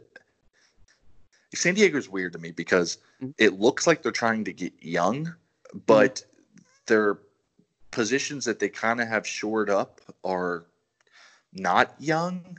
So I don't know if they're trying to make a run right now or if they're building for the future. I'm very confused at what San Diego is trying to do, and they're in my division. Um, but I just I, I don't listen. They, they they they are the weird team to me. Uh, uh uh-huh. uh, one of the weirdest teams in the NFL of, of what they've done for for quite a while. Mm-hmm. Um, and and if I had to say like a position of need for the Chargers, uh, if you're going to trade up into the first round, I don't think it's Kenneth Murray to me. I don't think it's an inside linebacker. And if it is, I, I think it's Queen hands down. But again. I don't even think it's that. Mm. So, um, I think the Chargers are probably going for like a, a, a win now attitude. They have I think a really solid defense. And linebacker was the position I think that they needed the most help at. So I get trading up for Murray, and I would probably agree that Patrick Queen could be considered a, a better, definitely a better coverage linebacker. I, I, t- I totally agree with that. I think that's what you need to be in the NFL, like for the most part, anyway. So um, that makes a lot of sense. Um, I like Kenneth Murray. He seems like he's like a pretty big, um, or one of my biggest boomer bust candidates uh, as a prospect. I think he'd be really good, yeah, really good or really bad. Um, but when I'm just looking at, at the Chargers on paper, I mean, their defensive line, Bosa and Ingram, Linval Joseph in the middle. You know, they signed Nick Vigil in the offseason, who was fine. You know, Melvin Ingram's, uh, I'm sorry, I said Melvin Ingram already. Sorry, but their, their secondary, Casey Hayward, Chris Harris that they signed, Derwin James, uh, Desmond King. That's a really good defense on paper if they can all stay healthy. And they very much improved the offensive line this year with getting Trai Turner, um, Mike Pouncey, Bryan Bulaga. feels like they have like a really good team minus you know the quarterback. We'll see how Tyrod does or if Herbert will start. But um, I I feel like they've got got a team to, to go places this year if, if, they're able to you know put it together, stay healthy, and uh, um, actually have decent quarterback play. Yeah, that's a th- that's a, that's actually a really good point. Um, you know, I guess when you look at it on paper, uh, mm-hmm. you know, I haven't I haven't really looked at uh, uh, the Chargers team on paper, but uh, I, I, that actually is, is pretty impressive. I, I, forgot about some of their uh, off-season acquisitions um, uh, with not having a whole lot of sports going on. So that's that's uh yeah, I that's, know that's know, pretty impressive. Yeah. Yeah, uh, um, Saints take Cesar Ruiz. We we talked about Cesar Ruiz. Uh, I yep. love the kid. He can, like you mentioned earlier, you, you, nailed it. He can play center. He can play left guard. He can play right guard, which is I love it. Uh, in in today's NFL with injuries, uh, versatility is is is any team's absolute best friend. And mm-hmm. not only does he can he step in and fill that position, which is which is you know always needed and impressive, but uh, he actually I played all three positions really well. Like yeah. I talked about earlier, I watched a lot more film on Cesar Ruiz than his parents probably have, and uh, which is uh, uh, weird. Uh, but again, you're not going to turn on the film and watch Cesar Ruiz and say, "God, this this guy's a, a, a generational or or even a you know this year's draft changing uh, offensive lineman. But you will, if you watch film on Cesar Ruiz, notice that he doesn't make a lot of mistakes. I mean, uh-huh. not not not nothing jumps off tape at you, but the guy's sound, very very sound, great footwork, uh, strong. agile, everything you'd want an interior offensive lineman that can play three positions, in my opinion. Mm-hmm. Yeah, I, I, totally agree with everything you said. Um, yep, hundred percent. It's not it's not close for anything else. Um, so Brandon Aiyuk was taken next. That's um did not like this pick. Uh, I thought there were a lot better wide receivers. That's pretty much saying it right now. Um, I, I didn't really know if San Fran. I don't know if, if wide receiver was their biggest position they need. I mean, they don't have Emmanuel Sanders anymore, right? They didn't. They Correct. he's gone. Um, Marquise So, like, Goodwin's gone. yeah, they traded away Goodwin, right? That's true. So like, I guess maybe, but I just I, I thought that they really eh, there were better wide receivers. Pittman. Uh, I mean, Mims was still out there. Pittman was out there. Another guy that I liked. Um, who else? Shoot. Um, yeah, Pittman, Mims. Oh, uh, Tee Higgins. Oh my God, Tee Higgins was out there. He was my second best wide receiver I had on my board. So obviously, not not a huge fan of Aiyuk there. Um, yeah, so that, that's pretty much my take on that. I don't think he's a bad receiver. Like I said, it's a pretty crowded wide receiving class. He just seemed pretty average compared to the other guys that I had um, on my board. Yeah, no, I, I 100% agree with you. Uh, I originally had, in my mock draft. Now, I like Brandon Aiyuk. Uh, Mhm. You know, again, I'm a Pac-12 guy, so I, I wa- spent a lot of late nights watching, uh, Mhm. watching, watching Arizona State play, and I, I like the kid. Again, I probably would have put. Uh, I don't necessarily know about Pittman, um, but I probably definitely would have put Tee Higgins uh, above him for sure. But I, I agree with you. I don't think that that was my position of need. Now, I'm not going to say it's not a need, um, but I just think that with how deep it was, they could have got something in the back right off the top. Yes. Uh, offensive line and corner really jumped out at me. Yep. Me too. Um, uh, you know, Richard Sherman's obviously getting older. Uh, Mhm. Had an injury a couple years ago. Played played pretty well this year. Um, Oh yeah. I mean, he, he was one of the best cornerbacks I think in, in the NFL last year. But yeah. Yeah, I mean, it's not going to be the same next year for sure.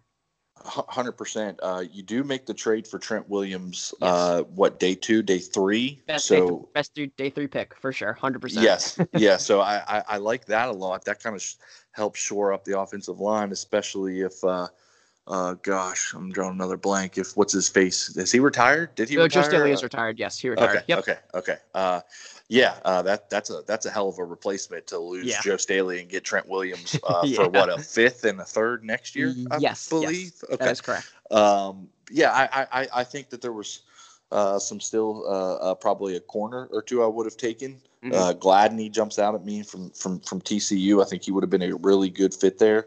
Mhm. Um, but uh, again, uh, I, I guess you can't argue with the need. Maybe argue the pick, but not the need. Uh, but then we get to the Packers, which Mhm. I, I th- th- that is the most mind-boggling draft I've I've maybe have seen in a long time. I mean, if I had to look at the Packers and say, this is a team that uh, just made a pretty decent run in the playoffs. If I had to say, hey, eliminate two positions that you absolutely don't need in the draft, I would have said quarterback and running back. And their first two picks of the draft, they go quarterback and running back. Uh, and I had. AJ Dillon outside of my top 200 prospects. Ooh, okay. Yeah, we can talk about that for sure because I I like the Packers draft. Um, and this is probably a controversial take. Like I get it for sure, but um, I I think Jordan Love is my third best. Like I said before, he's my third best quarterback in the draft. Um, and I also really like AJ Dillon a lot. Um, he's like a big bruiser, at Boston College. He he reminds me of Derrick Henry, but hopefully not as uh, boomer busty. Um, but yeah, no, Jordan Love. So so the pick I like there, um, or the thing about that first round pick is that you, you obviously know they did the same thing with Aaron Rodgers. You know, they, they had him sit behind a Hall of Fame cornerback and it worked out for them. I think this could be a very similar situation. Jordan Love is a guy who needs to work on his his skills. He's Patrick Mahomes. You know, he's a rough Patrick, rough version of Patrick Mahomes, right? That's what people have been saying, and I, and I pretty much agree with that comparison. Um, if he gets the time to sit, you know, two years, I think, I think um Aaron Rodgers has a two year out after this uh in his contract. Like I think he's got a four year deal, but the team has an out a after two monster years. four year deal. But yes, Yeah, it- but- it, but it is front it two is years. front loaded. Yes. you are correct. Yes. So I think that's probably a way. I mean, Rodgers is a really good quarterback. He's still a really good quarterback. He's not the same quarterback where he's he's gunslinging and doing the things that made him great back in the day. So I understand where they're coming from that pick. And but like you said, you know, they were one I mean, you know, they were a game away from the Super Bowl, right? And I love their defense. It's young, it's good. I I, I think I, I'm in love with um their cornerback situation, and Kenny Clark is probably one of the most underrated defensive players in the league. So I I, I really like the Packers um defense. But the thing is, uh, when I when I look at the Pack, Packers wide receiving core, you know, they I think they had the most snaps by undrafted uh, free agents in like I don't know the modern era or something like they, that. They were taking fans out of the stands and Mhm. letting them run routes at one point. I think. Right. and, and I had I had them taking a, a, wide receiver there, and and I get it, and I think they probably should have, but I feel like it speaks to the fact that maybe the Packers are pretty comfortable with their wide receiver room. You know, they had a lot of rookies last year, but I they have one of the best wide receivers in the league, um, and also I, 100%. Yeah, and I I really like um Allen Lazard. He he was an undrafted free agent. He was had really I good. loved him out of Iowa State. yeah, yeah, he was actually signed by the Jaguars as an undrafted free agent um the first time, and I was really excited about having him there. Yes, um, and I, I think he's a good player. Yeah, he. I think he's a really good player. Um, I really liked him. I was excited when the Jags had him, and I was excited he got you know a, a chance there. And I really like having him in fantasy next year because I'm 100 percent grabbing him as, as early as possible because I think he can break out. And I think they must have some kind of idea of the Packers and be somewhat comfortable after seeing you know the rookie performances. Um, and that's just kind of what it what it what it feels like to me. Um, I, I'm really surprised they didn't take any wide receivers in their draft though. That really surprises me. Um, especially when a guy like KJ Hill went in the seventh round. So that was just pretty Yeah. odd. Yeah. So, being a uh, self-admitted, as you said earlier, PFF Mhm. uh, advocate, um, does it change your mind at all on Jordan Love that they had him graded out at a 75, which was the worst quarterback in uh, FBS Yeah, and um, worse I, than some FCS schools? yeah. Look, um, I, I understand that, and, and I think PFF is really good at what they do. But uh, from from the film I watched, It's not the and- end all be all. Yeah. I, I'll give you that. Yeah, I mean, from the film I watched, from the the takes that I've heard, from the ability that he flashed, and I think he, I think if he were to start like right now, he wouldn't be a good quarterback. But I think him getting to sit behind Rodgers for two years, um, hopefully behind a good coach in Lafleur. I think Lafleur did a pretty good job last year of um, helping that team win.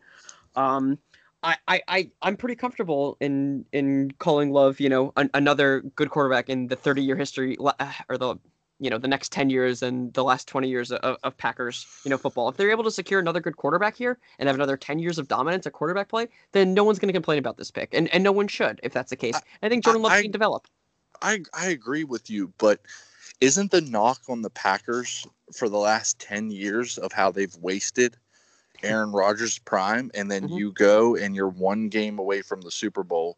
You have a really good defense, you have two really good running backs. You have a, a, a, th- there's not enough to be said about Aaron Rodgers as a quarterback and you don't want to take his last let, let's I'm not I'm not going to put an end on his career. Mhm. I learned that about Tom Brady but let's let's just call it two or three years. You don't want to use that capital to make a run. I mean, you're one game away from the Super Bowl. Mhm. Again, your knock has been that you've wasted a generational talent, and you Mhm. use two picks on what I presumably is going to be, uh, at, at best, second round or second string running back, and a quarterback who probably won't see the field unless Mhm. there's an injury or a trade or a retirement for Mhm. three years. I, I, I, that that's my knock on it. It's not that I hate Jordan Love. Right. It's not that I, I, I hate the pick i- i- necessarily. It's just I, I it, it it boggles my mind honestly when you have a guy like Aaron Rodgers and uh, Aaron Jones and Jamaal Williams that that's where you go. so if, if the Super Bowl. if if I'm if I'm a GM, I'm I'm looking to build this this team as a team for the future, if not for the present. I don't know if the, I mean I think they could have upgraded at wide receiver. I think that's probably the only place. Um, they could have also drafted Josh Jones, who I would have liked. You know, they lost, um, not Bakhtiari, who's uh, they lost Bulaga, who they replaced with like I guess um Billy Turner or Ricky Wagner, wh- whoever guy. I don't think they're very good, but you know that's fine. Um, and I would probably have agreed that they did you know, the, the past few years before last year, they did do a pretty shitty job of, of, of using Aaron Rodgers to, to, you know, win games and playoff games and stuff. Um, but what they did last year, signing guys like Preston Smith and Za'Darius Smith, um, that that was a, a a stroke of genius getting those guys in there, and they were monsters last year. They were insane. They were insane monsters. Um, and, and they killed it. And they've been drafting really well. Jaire Alexander, Darnell Savage, Kevin King, love those guys. They signed Adrian Amos from the Chicago, who I really liked. I thought Chicago made a mistake in letting him go. Um, yeah, I, I, I think they have a really good team around him now, and he's gonna, you know, have a really good team for the next two years. But as a GM, I'm not building just for today. I'm building a franchise so I can win every year. And all I want to do as a GM is make the playoffs. Because once you make the playoffs, fucking anything can happen. If the Giants can go not from nine and seven to walk our team and beat a 16 and 0 Patriots team, all you gotta do is get me to the playoffs with a good quarterback, and I'll be happy. And I think they've got that in Aaron Rodgers for the next two years, and hopefully they'll have that with love for the next 15 years. So I, I'm pretty on board with that. I also really like AJ Dillon. You never want to pay running backs. Fuck paying running backs. It's the dumbest thing ever. Just draft running backs and refill them with that guy. That's all you need to do. So, getting AJ Dillon when they let Aaron Jones go is fine by me. I uh, I would have to say I don't think you're going to get uh, many future potential running backs as listeners on the podcast. I will have to point that out for. hey, that, that's fine. That's fine. uh, you, you you make a strong argument. Uh, there, there's there's definitely some some some upside future wise. Uh, I will never argue that with the Packers draft. I, I, think they did a good job at solidifying the future, as you said, but still, still, still kind of uh, uh, uh up in the arms. But again, it's kind of one of those two picks where uh, we really can't judge it uh, until a couple of years from now. Yeah, and, and, and look, I, I'm I don't think I'm always right about this stuff. And getting a wide receiver did make a lot of sense. I get where people are coming from, but um, you know, I, I don't think this was as bad a draft as people were, were saying it was. So that's just how I feel. Yeah. That's fair. Uh, another controversial one is uh, at 27, Seattle takes Jordyn Brooks. Yeah. Who I did not have. Uh, I want to go out on a limb and say I don't have my board in front of me, but I don't think I had him until the third. Yeah. No. Same. Absolutely the same. Um, let me pull up my linebacking board. Um, I had him. I mean, I so he got taken right in front of Patrick Queen. Like we we obviously agree that that was a mistake, right? Like, uh, uh, uh, yeah, I mean, not even yeah. close. Yeah, yeah, hundred percent for me too. Um, so so that was a, a, pretty big mistake. So that was a weird pick. I also had him as, as a day three pick. He was my fifth best linebacker, although I counted Zach Baun and Isaiah Simmons in, in, my linebacking thing. So he was, you know, maybe like my you know sixth uh, or, or, third or fourth guy. So I liked him. Um, I thought Malik Harrison and Logan Wilson were all pretty close with him too. But you know, they were like later th- day three picks. So like they that was kind of odd for me to see him go there. Just but the fact that he went in front of Patrick Queen just boggles my mind. I didn't like the Seahawks draft. I thought they reached on a lot of players. Absolutely, especially uh, when you're in such a a, a win now mode. Mm-hmm. Um, you know, you got you got uh, Drew Brees, you got some nice pieces on defense, and uh, you got Michael Thomas, Alvin Kamara. Uh, did did did make a lot of sense to me. Wait, honest. Uh, um, I thought we. Were oh, oh gosh, I'm sorry. I'm sorry. sorry. No, no, yes, yes, yes, yes. Yeah, I'm sorry. I heard you mention something about the, uh, the yeah, Saints draft there yeah. as well. I apologize. Uh, no, no, Seahawks, uh, absolutely. Uh, linebacker was obviously a position of need. Um, losing Jadeveon Clowney uh, is is obviously never never a good thing. But uh, yeah, with guys on the board like Patrick Queen, that, that just doesn't make a lot of sense to me. And, and and that's another team that arguably is definitely in a win now mentality. I mean, mm-hmm. uh, yep. Russell Wilson is is uh, running for his life and taking a lot of sacks like he does every single year. Uh, so I don't know how much more time. Uh, mm-hmm. You know, it's a, counting down the time before. I mean, I'd love to see him play for a long time, but counting yeah. down the days before uh, you better you better get him some help real real quick. Um, mm-hmm. and I thought they did actually a really good job in the draft last year, which is kind of what, yeah, what surprised me. Mm-hmm. Yeah, John I mean, Schneider and Pete mm-hmm. Carroll always seem to do a good job, but uh, definitely not this year. Yeah, yeah, I would agree as well. Um, I think they have like a sneaky good and young defense too. Like a, a lot of guys are, are, I think, are kind of like no names ish, but they still have like KJ Wright and they still have um, the I think Griffin brothers. The Griffin brothers are good. Yeah, absolutely. Um, yeah, I'm still a fan of them. So maybe they'll prove us wrong, but um, you know, the Ravens taking Patrick Queen with the next pick. Um, seems like the rich just keep getting richer. You know, they got Calais Campbell for a fifth round pick, who is a monster. He did have a monster salary, which is why the Jaguars dumped him. But he's like the nicest guy ever, and he's such a force. Uh, I, I don't know how the Ravens keep doing it. Do, do you have any idea? I, I do not. Uh, I, I've come to learn uh, when I was living on the East Coast of Maryland and surrounded by Pittsburgh and Baltimore fans that uh, the only certainties in life are are uh, four things that are uh, death, taxes, the Ravens and Steelers taking a linebacker, defensive player. oh, that's, uh, that's, fair. Yeah, yeah. Uh, I, I, I love it. I, I, mean, there's there's there's not a, a, a, whole lot to, to say bad about taking Patrick Queen. Yeah, I mean, totally agree. Uh, the, the, Ravens just keep finding a way to do it, and I left one part out of that uh, to my fourth part of uh, the definites in life, and that is uh, uh, Cameron Brate getting touchdowns called back on him. Uh, I will never draft him in fantasy again. So uh, I've learned my lesson. I think yep. two or three years in a row now. So uh, my gosh, that is frustrating. But that uh, that is that is a good thing to think about. I I, I totally agree with that. Um, so you liked Isaiah Wilson, I think, right? You said that you liked him more than I think the fourth overall pick, right? Going to going to Tennessee at 29. So yes. what, what's the deal? Uh, re- really liked him. Uh, I thought he was actually a better prospect even last year than Isaiah Wynn out of Georgia.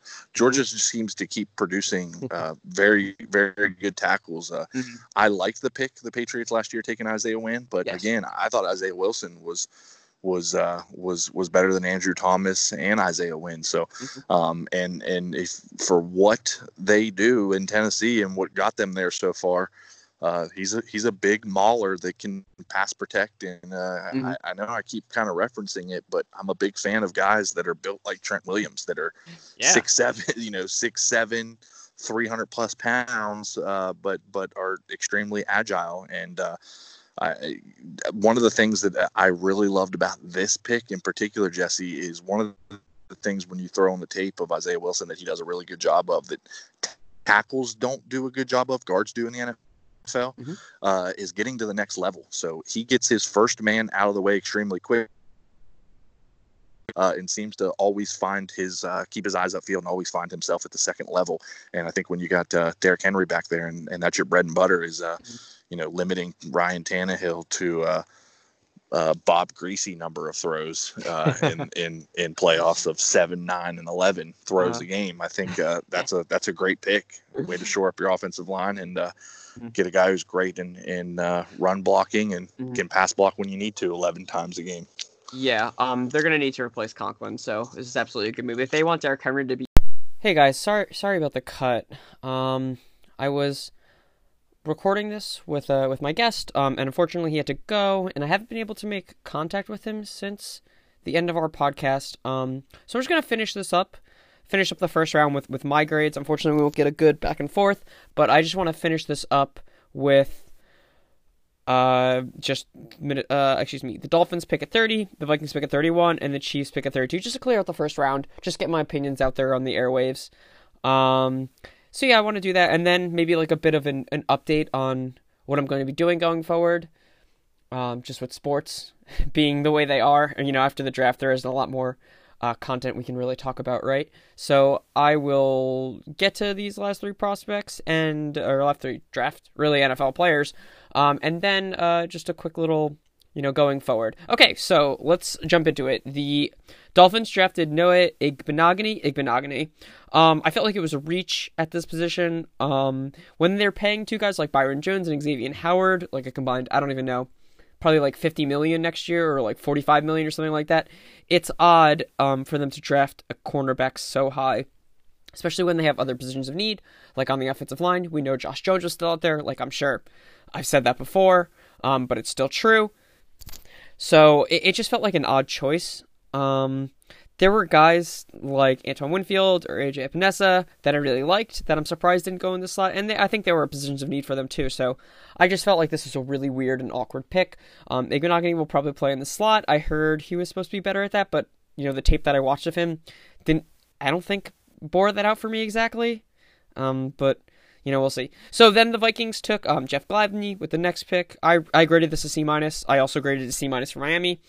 Um, I, I, I was happy that they they at least moved back to um to get Gladney, so that was good. But when there are guys like uh, Fulton still on the board that I really liked, and and other cornerbacks still on the board that I liked more than Gladney, it, seemed like an odd pick. They definitely needed to draft a cornerback uh, to replace Trae Waynes and to replace Xavier Howard, or actually not Xavier Howard, um Xavier Rhodes. Sorry, to Xavier Xavier. Um, so yeah, I, I, I think they needed to take a cornerback for sure. I didn't think Jeff Gladney was the right one, so I thought this was kind of a bad pick. Uh, then let's quickly move on to the Chiefs, who drafted Clyde Edwards-Helaire. I said if I ever get around to releasing my clip show of the first uh, first night of the draft, which, which I think will be my next thing, but I'll talk about that in a minute. Um, he was the only uh, running back that I thought deserved a, a first round pick. Mostly because he's more than running back. You know what, Brian Westbrook type, which I keep hearing. Uh, at least I heard Andy Reid say that after the draft that he might even be better than Brian Westbrook. But that, that kind of running back is is more the modern NFL. And I think a guy like uh, Edwards Helaire is more valuable than any just like three down running back that you could draft, like D'Andre Swift or even uh, guys like even Perine, who, who I thought went pretty late, and AJ Dillon, you know, guys like those who, who could be possibly uh, third down backs, or at least you know, tradi- or are traditional running backs, right? Uh, I, th- I think Edwards Helaire is more valuable, and putting him on the Chiefs just adds another really good weapon uh, that Mahomes can work with. Um, I agree this is a B. Thought it was a pretty good pick. Um, I would have rather them take a wide receiver, especially with Pittman on the board or and Mims on the board too. I think those would have uh, worked really well in the Chiefs' offense, replacing uh, a guy like Sammy Watkins, who I think is gone after this year because his, I mean, I think he took a salary cut or they cut his salary so he could stay on the team, but he's not worth 10 million, 9 million, whatever they're paying him this year. I think it was like 14 the year before, or it was supposed to be 14 coming this year before it got restructured. So, so yeah, that that's the end of my and my my guest analysis of the first round. Um, I wanted to real quick. Uh, I thought this was a really great podcast. This is the most in depth I've gotten uh, with the draft on this podcast, which I think was really cool. Um, it was good to get my thoughts and and to have a good little repartee with all of my my draft grades and my thoughts on the draft. So I was happy to do that. I'm um, going forward with the podcast, I'll probably upload once a week, considering there's no until we get the MLB season back. Then I might do more than that. Um, but I think I think an upload schedule of like once a week is pretty good for me, especially when sports are pretty few and far between. I am working on a pretty big project the I, mentioned I think a few times on the podcast. It is my NFL draft recap and analysis. Um, I'm just starting to, you know, I, I've done all my data collection, so I'm just I really have to like crunch the numbers and see, you know, where I get to certain things and, and, and what I want to look at and what I want to highlight in, in my research. But I'm working on getting the 97 draft published. I want to get the 90s I want to get like 97, 98, 99, 2000, 2001 all ready to go and ready to be published before I start publishing these these um, these drafts and, and, and showing off my research. So I want to I want to do that before I do that at, before I publish you know the whole final shebang or the whole thing. I want I want a few to be ready to go before I you know send out any findings. So I'm going to be doing that a lot. That that's really what's going to take up a lot of my time. But that'll be the main project that's coming out on the website. But you know, baseball season might start pretty soon. I think we have a a July 1st as a possibly the earliest day, and then a truncated season after season after that, which I think could be fine. I mean, I, I would think it would be really fun to see these like uh, like three divisions with with a bunch of teams in your area. I think that'd be super cool, super fun. You know, baseball needs to be fun again, right? Bryce Harper said that a few years ago, right? I, I think I think that would be a lot of fun. But anyway, I just wanted to say that uh, yeah, I'm working on a big project. I think I'll do uploads probably once a week uh, going forward. So yeah, I, I, hope you guys enjoy this podcast. I had a really good time on it, and um, I hope you continue to listen. Thanks so much, guys. That's it for this episode of the Bacon Game Sports Bar. Be sure to subscribe so you don't miss a single episode. And follow Jesse on Twitter at ESSEJTHESL.